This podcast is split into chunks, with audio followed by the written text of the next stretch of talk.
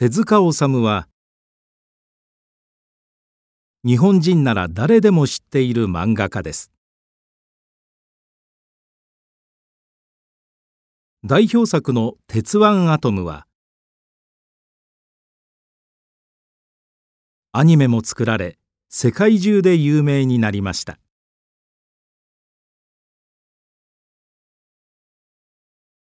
手塚治虫は日本の漫画の歴史を変えたと言われています。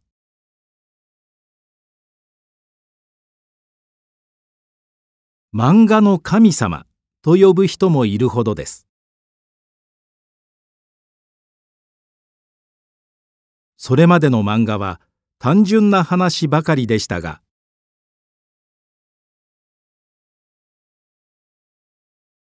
手塚治虫はまるで映画や小説のような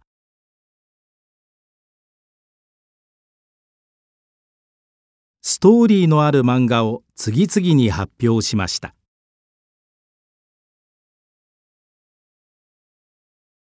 生き生きとした魅力的なキャラクターも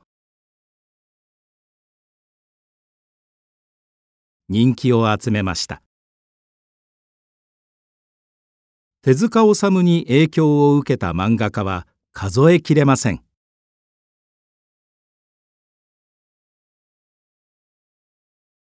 ドラえもんを描いた藤子 F 不二雄もその中の一人です。手塚治虫は作品の数が多いことでも有名で、